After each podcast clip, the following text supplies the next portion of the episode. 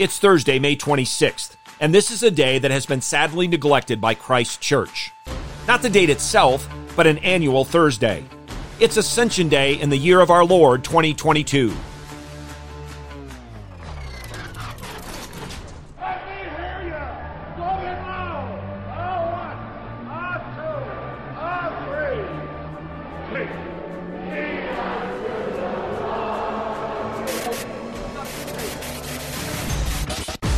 Welcome to In the Bullpen Up and Ready, a ministry of developing contenders. The call has come. You need to get up and ready now. And look who's coming up.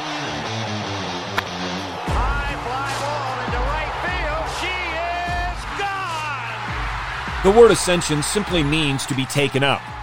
But when considering the ascension of King Jesus, so much more is involved. We recognize, first of all, that he alone has truly ascended. As John writes in his gospel, no one has ascended into heaven but he who descended from heaven, the Son of Man. Not only must we read, know, and rejoice in the historic truth of Christ's ascension, we must also read, know, and rejoice in the significance, benefits, and implications of it. Hear now God's word in Acts chapter 1, verses 1 through 11.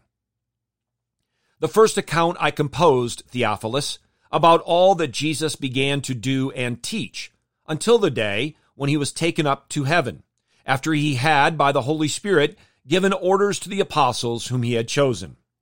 To these he also presented himself alive after his suffering by many convincing proofs, appearing to them over a period of forty days, and speaking of the things concerning the kingdom of God.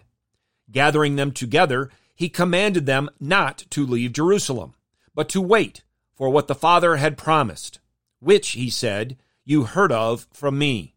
For John baptized with water, but you will be baptized with the Holy Spirit not many days from now.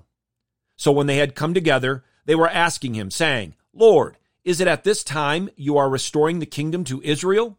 He said to them, It is not for you to know the times or epochs which the Father has fixed by his own authority. But you will receive power when the Holy Spirit has come upon you, and you shall be my witnesses, both in Jerusalem and in all Judea and Samaria, and even to the remotest part of the earth. After he had said these things, he was lifted up while they were looking on, and a cloud received him out of their sight. And as they were gazing intently into the sky while he was going, behold, two men in white clothing stood beside them. They also said, Men of Galilee, why do you stand looking into the sky? This Jesus, who has been taken up from you into heaven, will come in just the same way as you have watched him go into heaven. Luke begins this book in the same manner as he ended his gospel, with a description of the ascension of the risen Lord Jesus Christ. And after Christ gave his commands and promises to the apostles, he bodily and visibly went into the heavens.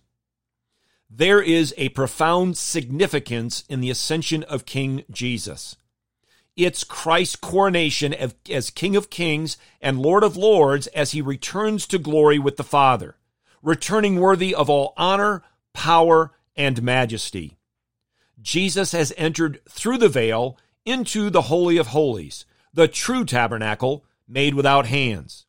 He is given to the church as head over all things. He is our high priest and advocate, and he has sent his Holy Spirit to us and for us. There are great benefits in the ascension of our Savior.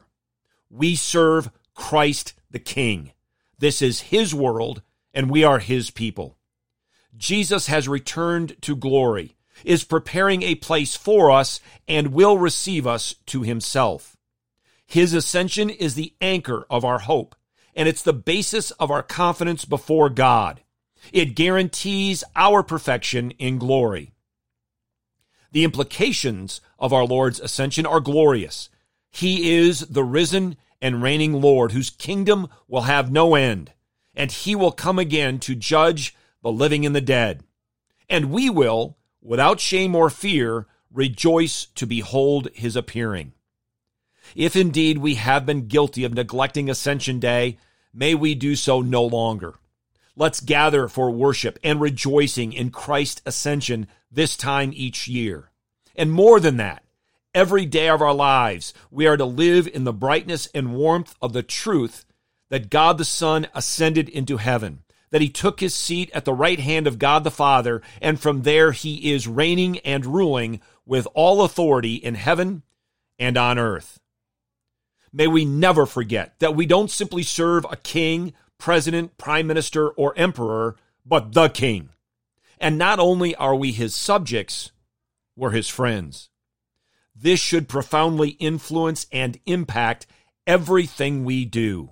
Rejoice, the Lord is king. Get your eyes up, fixed on Jesus, the author and perfecter of faith, and be ready to deny yourself, take up your cross, and follow him.